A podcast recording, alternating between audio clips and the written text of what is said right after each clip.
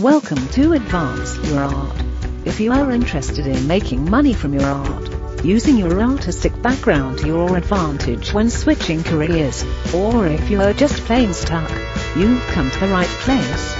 Now let's get started and have some fun with your host Yuri Cataldo. Hello, and welcome to another episode of Advance Your Art with Yuri Cataldo. If you're interested in learning how to build a company, make money from your art, or if you're just feeling stuck, you've come to the right place. Every week, I sit down with a creative entrepreneur to discuss the who, what, and why of their journey. If you like this episode, please remember to like, subscribe, and share it with a friend. Today, I'm sitting down with Brent Eviston, author of a brand new, exciting book, The Art and Science of Drawing. Brent, hello. Welcome to the show. How are you? I'm doing great, Yuri. I'm, I'm, I'm feeling curious. I'm excited about our conversation. I'm ready to dive in. Excellent. So am I. I know we talked this about this a little bit beforehand, but um, as somebody who went to a couple different art schools and struggled for so long in so many classes for so many years on just how to draw something that doesn't look like complete garbage. I don't know that I ever actually succeeded at that, but uh, I'm really excited to hear about your new book and your process uh, because I was always looking for like a new way to approach drawing. Um, so before we get into that, how do you describe yourself and what you do?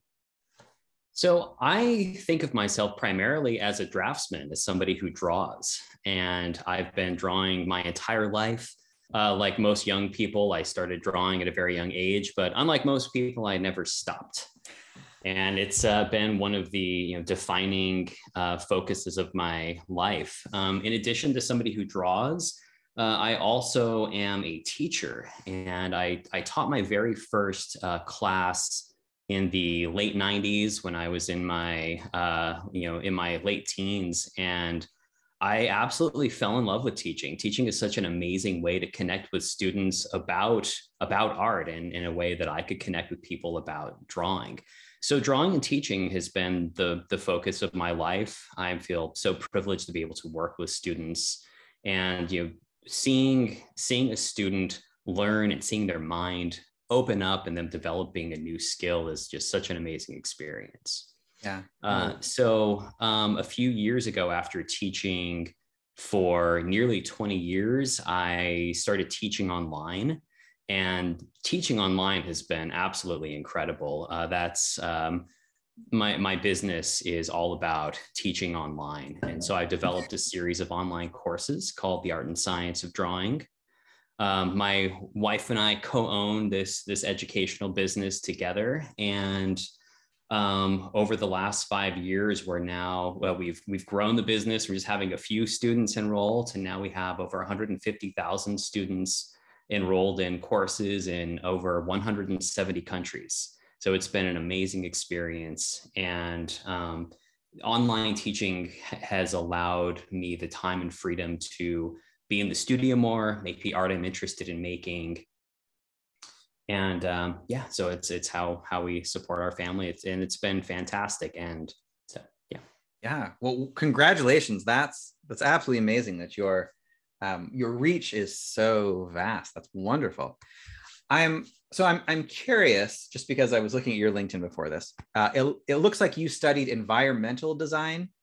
What? Please tell me more about that. What what what, what was that like, and what made you want to initially study environmental design? Sure. Well, I didn't want to study environmental design. Um, so when I was uh, younger, my dream job was to be an Imagineer at Disney and environmental design at at Otis College of Art and Design. That's where I where I attended. Um, that focused on everything you need to know to create an environment. So that that's where that name comes from. So everything from architecture, landscape design, lighting design, um, object design. So it was anything you needed to know. So a lot of people who went into that program ended up being architects or theatrical set designers um, and, and went into professions like that. So it's the art of designing environments. Gotcha. Okay. Very cool. So talk to me then about your career post college. So I'm, I'm, I'm guessing that that you did, so did you eventually get to get to be an Imagineer or at, at Disney or or did that that that uh, your career kind of take a, a twist and turn from there? yeah it took a very different route. So um, so i decided that i wanted to be an imagineer when i was 10 11 years old. And i think like many of those childhood dreams um, the reality ends up being very different. So i ended up um, being scouted by imagineering. And after you know going to the imagineering studio sitting down with imagineers it's an amazing job. Um, i'm sure many people absolutely love doing it but i think that i I just didn't see a life working with with the Disney Corporation for my entire life, and it ended up being a little different. I wanted to to take on a different challenge rather than you know making rides based on the the Disney repertoire. And so again, you know, it, it's an amazing career for many people. It's just ended up not being what I hoped it would be, um, what I hope, what my ten year old self hoped it would be and so um, so after that i took some some time off and i you know spent a couple of years um, just exploring life getting you know any job i could take and um, as as i'm sure you know and as as your audience knows figuring out how to make a living as somebody who's who's a creative person or an artist or a designer can be very challenging. And so um, so during that period i return to drawing, which is the one thing that I've done my whole life, the one thing that I'm really good at. And um, I, I began teaching drawing uh, during, during that period. Um, I, I, I returned to teaching drawing. And one thing I realized is that there are so many lessons that you can learn from drawing that apply to the rest of life. And so, because I knew how to draw, I knew how to do this one thing well um, I ended up seeing, well, you know, what are what other aspects of life are similar to the drawing process, and how how can I leverage my drawing skills into figuring out how to build a creative career outside of that, and that's what led to you know uh, teaching and building the business that that I currently have. Okay, great. So I I want to talk about then the business you currently have and what that moment where you decided that this like I wanted that you want to create this online business that teaches students or individuals how to, how to draw. What was that process like, and what resources were you looking at on how to start a, a business? Sure. So uh, I I am very surprised that the business has taken off the way it has. Um, and uh, my my thought is, you know, if if I can start a business, you know, somebody who went to art school and draws, like it's open to to so many people. And so i'm very encouraging if you have an interest in starting a business just start one. It's not as hard as as you think it's going to be. Um, so the core of of my business is is my teaching. And i was really fortunate to have taught for you know a decade and a half before i ever started doing online teaching. So during that decade and a half when i was doing face-to-face classes with students I was really testing what kinds of drawing methods would show the best results.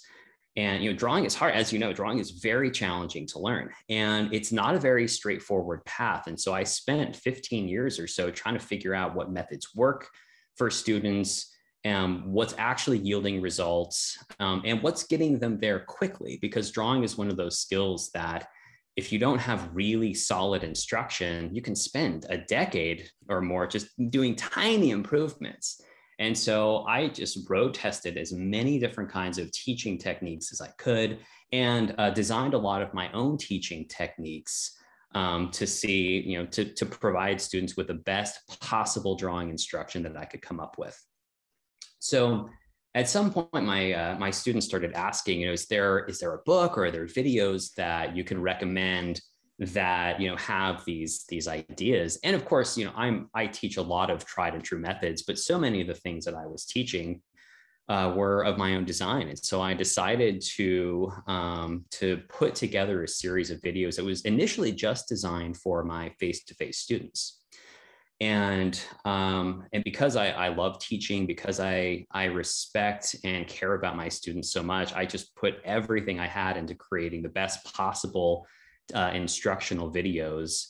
And um, at some point my wife said you know you there there are online teaching places like you know Udemy or Skillshare that you can put your courses up. You know why don't you try and see what happens? And so we did. And the first month you know we just had one or two enrollments. The second month we had 20 the third month, we had a few hundred enrollments. The fourth month, we had over a thousand. And it just, we were kind of shocked to see um, the the classes grow. And and my my best guess as to why they're resonating with people is because I put the teaching first, and that that is critical. I really try to provide students with good instruction, and the face to face teaching experience has really allowed me to understand where students are coming from and to be able to anticipate what questions they're likely to ask and so that's at, at the core of of the business Sure. So for your online classes on these platforms, did you it all was all of that those signups all organic? Were you doing any any marketing on top of that, or did the sites really you know perpetuate this growth? Yeah, great question. Um, I uh, I did no marketing, and um, the the courses grew very organically. Now, of course, Udemy and Skillshare put some money into marketing, and and I I'm not quite sure how they decide what to market, but um, you know the the first few students who came into the courses reviewed them very well, and you know as the courses grew, the enrollments grew, the the the ratings for the courses stayed very high, and so it, it happened pretty organically. And um, you know, I'm such a big advocate of, of teaching. I think for anybody, if you're inclined at all to teach, to share that knowledge, I really encourage people to do that. And um, I'm often asked by people who like to teach or who are interested in getting into online teaching. And so often I get asked questions like, well, what kind of camera are you using? Or what kind of audio equipment are you using? Or you know, how are you editing your, your courses? And I say, like, these are not the right questions. How you succeed in this field is like, go teach, really get to know your students, put together the best possible lessons. And if you're really connecting with an audience, it'll grow and um, and i think that's so important like i'm not particularly good at video editing or audio or you know any of those kinds of of skills but but i have a lot of teaching experience and i and i can connect with students. So that is the most important aspect. Wonderful. And it sounds like that really comes through on these on these videos which is great.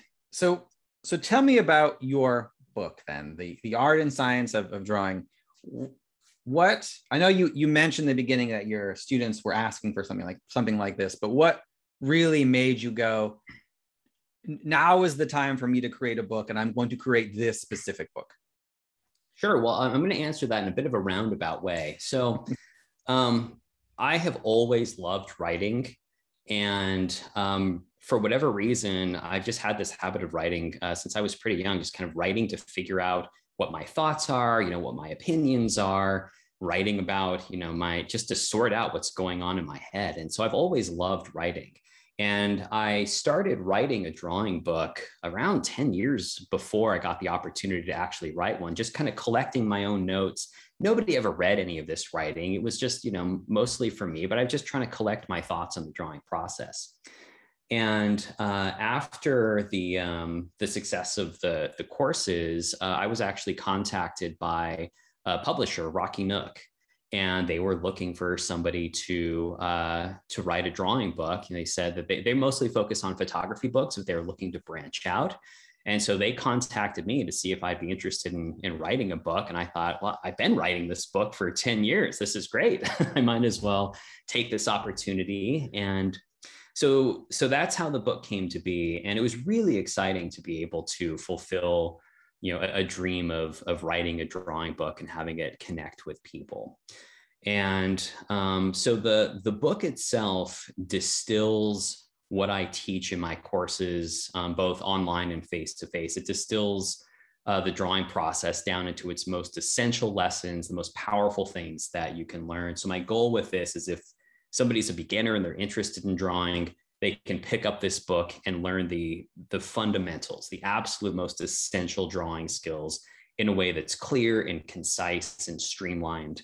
Uh, it's a very project oriented book. So you always know exactly what you should be practicing and in what order and how these skills combine. Uh, it's also a, a book that um, I'm, I am told that people who are more experienced artists are getting a lot out of because it's all about revisiting fundamentals. Mm-hmm. And as I'm sure you know, um, so much of getting good at something is returning to the fundamentals.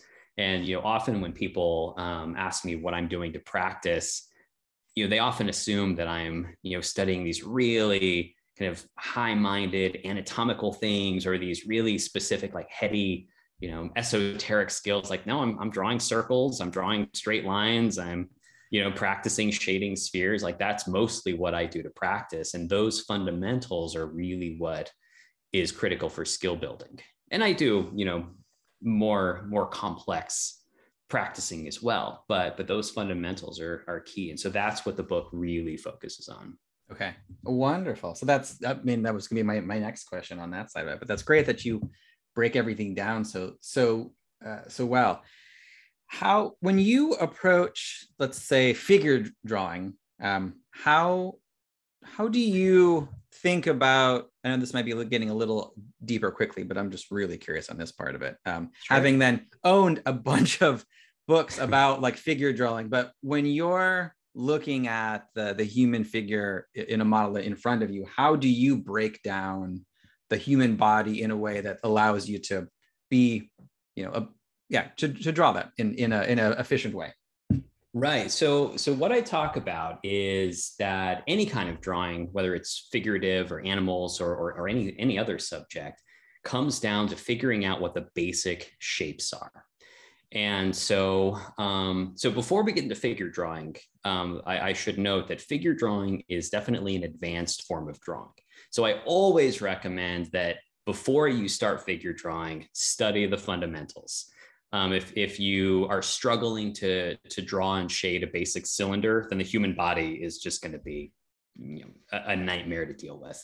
The human body is so complex.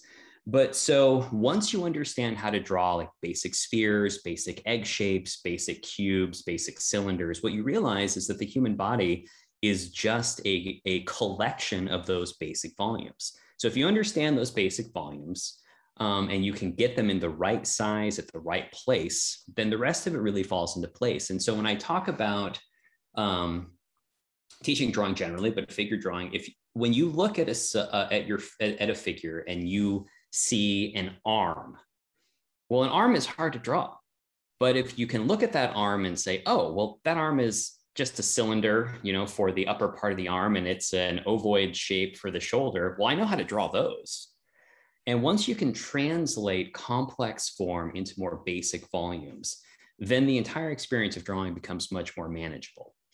And so, um, and the details uh, come last. So when I'm when I'm teaching uh, figure drawing, in any form of drawing, it goes from simple to complex, right? You start off with the most basic, simplified version you can, and slowly add detail and complexity.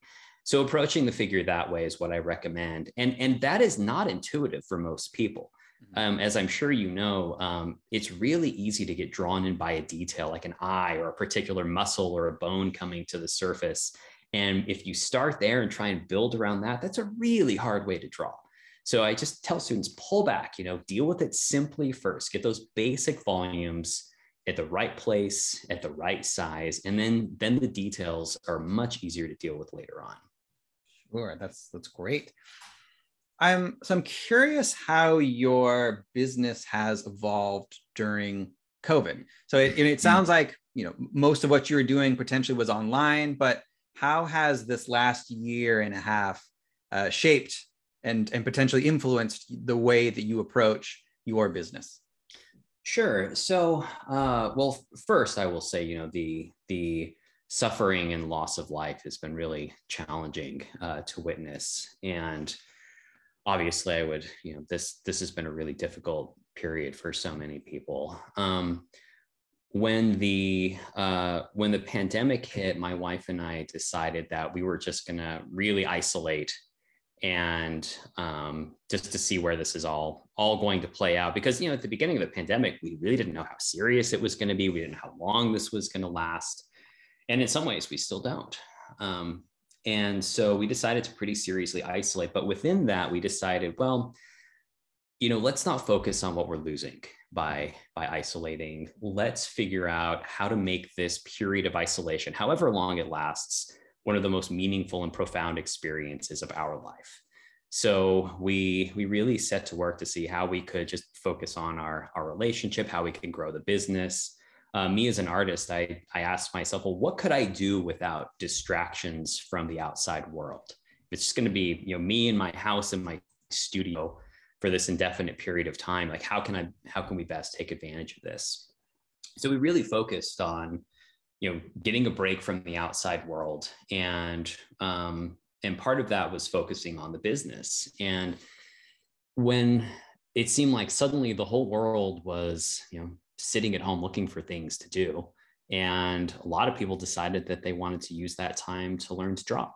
And so, um, so as we were focusing on improving the courses, you know, making updates, uh, being more active with students online, um, there was suddenly a much bigger audience and so it was you know it was a real privilege and honor to be able to connect with students from all over the world who were, we're all kind of you know so many of us were doing something similar. We're all sitting at, at home trying to figure out what we want to do mm-hmm. with this with this time and this challenging situation. And um, you know I, I think it's been meaningful for many students and i know it's certainly been meaningful for me to to have this positive focus during this challenging time to be able to connect with students. Yeah. So with with you know what's happened in the last year has that like moving forward and let's say you know things are starting to open up a bit more are you are you leaning one way or another toward your business model um, and developing it you know differently from maybe how you were doing it before the the pandemic hit?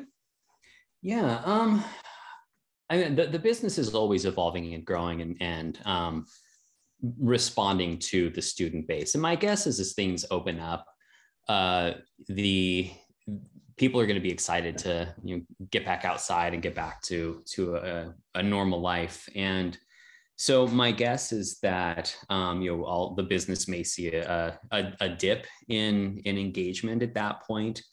Um, but you know we've gained so many students, and one thing that um, I've realized as a, as a teacher particularly during a challenging time like the pandemic is you know I, am not just teaching drawing skills i'm teaching you know, life skills i'm teaching people how to manage the the thoughts in their head. And, and one thing that's really innate to the drawing process is really tuning into the conversation that's going on in your head and being able to manage it. So um, and i think the teaching career is starting to include a lot more of uh, essentially teaching mindfulness teaching creativity you know, teaching self-awareness in addition to just teaching drawing. Mm-hmm. And, and that was that was unexpected. You know, I thought I'd get into this just kind of teaching people how to draw this technical skill, but but drawing opens up so many conversations about you know identity and self-awareness and how how we process information.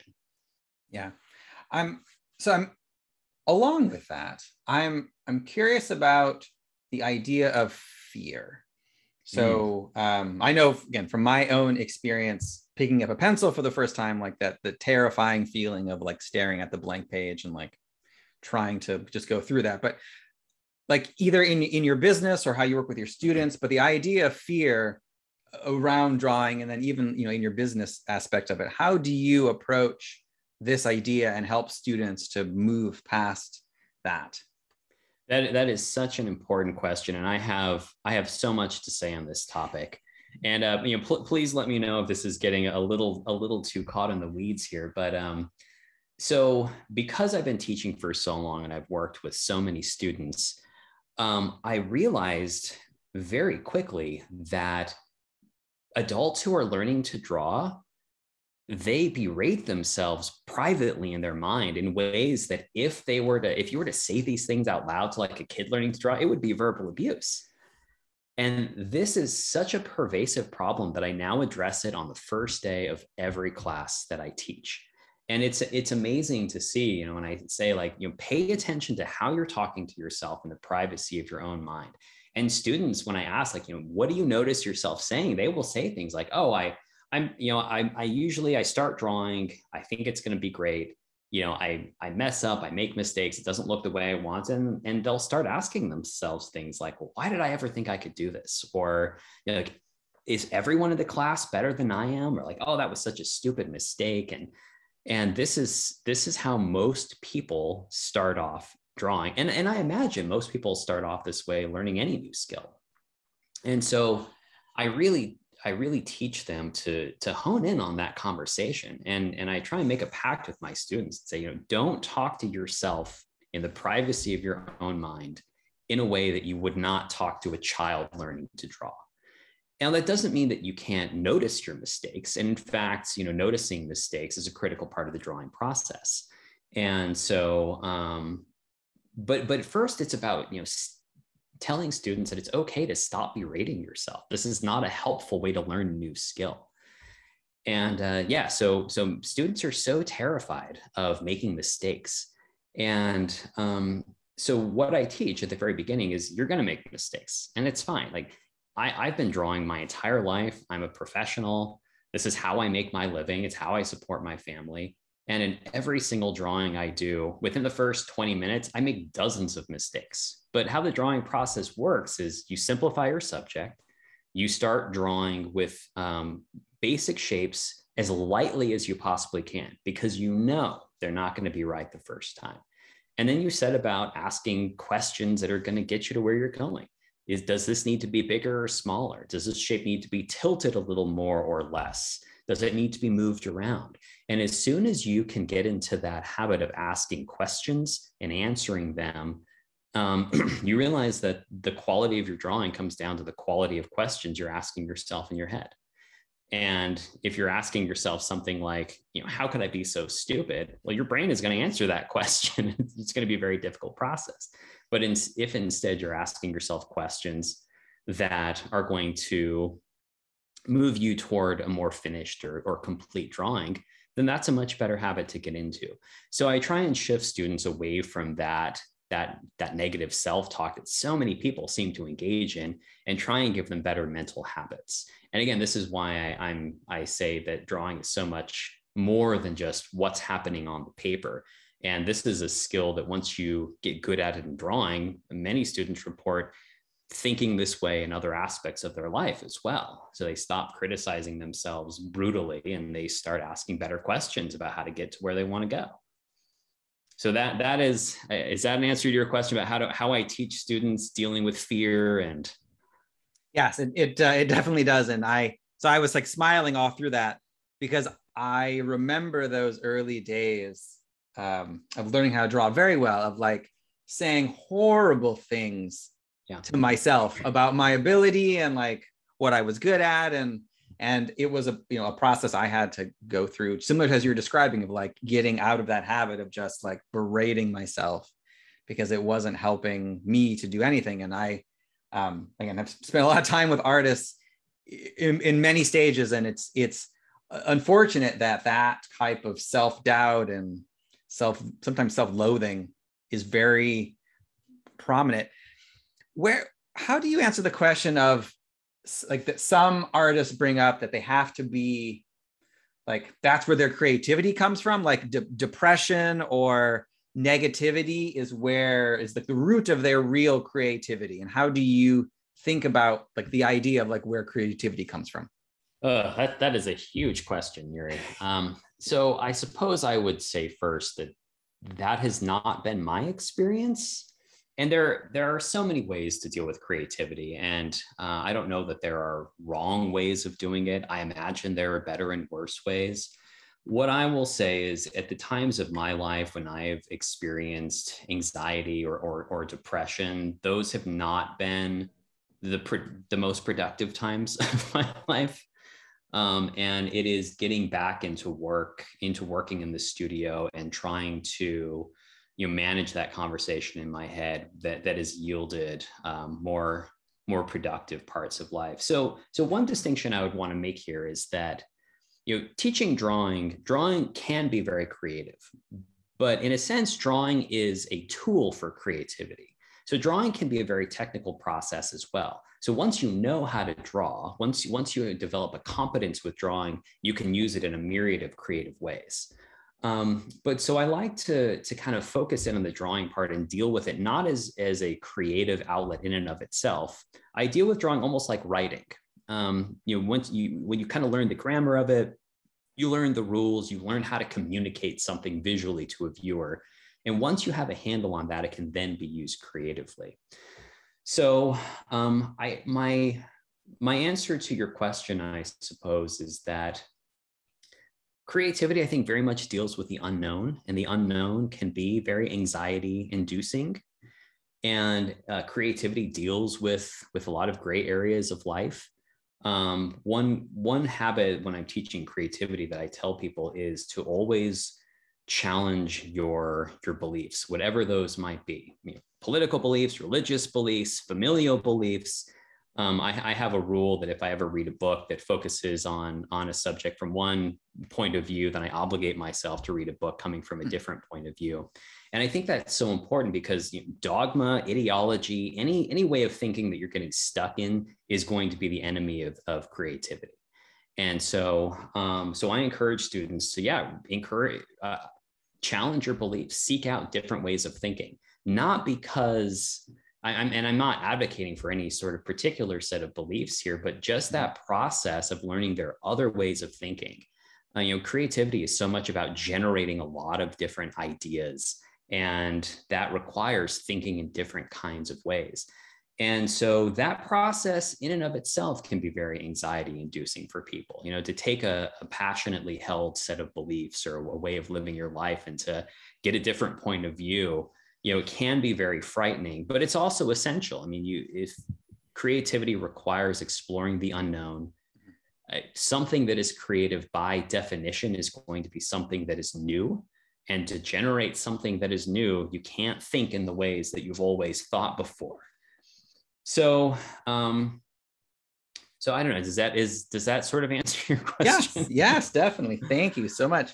I so the last question I have for today is so given everything you've done and experienced so far, what would you say is the best advice that you were ever given? Yeah, well, I, have I've been thinking about this a lot, and I um, this is a bit personal, but um, you know, I've drawn my whole life, and when I got into my very first college drawing class, you know, I came in with a lot of experience and I had a teacher, uh, his name was Rush White. And he sat me down one day and he said, Brent, whenever I see a student like you who seems to already know how to do all of these things, you already seem to know how to, how to draw, you seem to know how to shade, you seem to know, understand these things. Whenever I see a student like you, I always ask, what the hell happened to you as a child?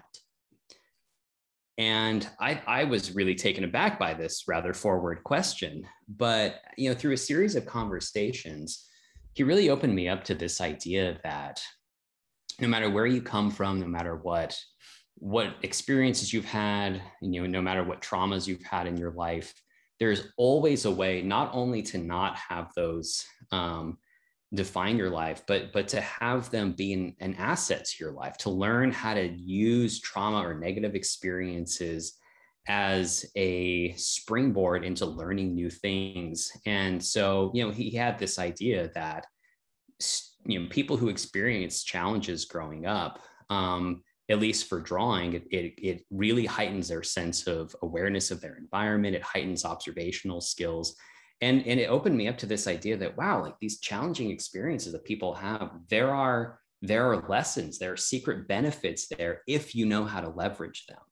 And so again that's that's something with uh, with drawing that's become so important to me is learning how to take the drawing process which is all about making mistakes and correcting them and managing the conversation in your head. And uh, you know that was such a profound uh, a series of conversations i had. So so that was the best advice. Learn how to take things that are seeming liabilities and how to turn them into assets. And if you can do that then anything that happens in your life good or bad is always going to be moving you forward. Yeah that's that's wonderful. Um, thank you that's actually a, a fantastic uh, astute observation on that um, so again, thank you so much for taking the time to chat with me today. I, I really appreciate it. If the listeners would like to buy your book, take your courses, or follow you online, where is the best place they can go to do all that? Yeah, so yeah, if you're interested in, in my courses, my book, um, the, the art that I create, uh, visit evolveyourart.com that is that is my teaching website where I have information on on all of these. And thank you so much, Yuri. It's been a pleasure talking to you, and it's been yeah, it's been a great conversation. Wonderful. Well, thank you so much, and I will put all of those links in the show notes so listeners can click right through. Wonderful. Thank you. Thank you. Thank you for listening to another episode of Advance Your Art with Yuri Cataldo. If you like this episode, please remember to give us a five star rating, like, and share with a friend. Our theme music is written and mixed by Chicago based composer Ryan Black of Black Bones Collaborative. To listen to the full catalog of our episodes, go to advanceyourart.com. To see what I'm working on or book a time with me or buy a copy of my book, Be Left Behind, go to yuricataldo.com. Thank you so much and have a great day.